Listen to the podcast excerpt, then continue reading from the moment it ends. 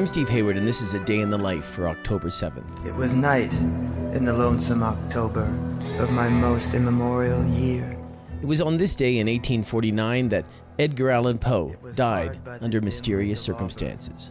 Author of The Telltale Heart and Fall of the House of Usher, inventor of the detective story, Poe was one of the most romantic figures of his age, a man inspired by adventure and the inexplicable. A week before his death, Poe left Richmond, Virginia, traveling alone and headed for Philadelphia, where he was to edit a collection of poems.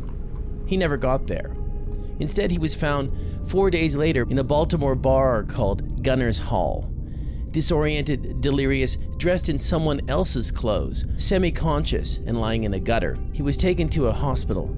He is supposed to have called out the name Reynolds repeatedly, though no one then, or now, knows who he was talking about.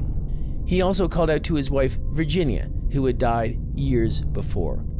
His last words, according to the doctor, were, Lord, help my poor soul.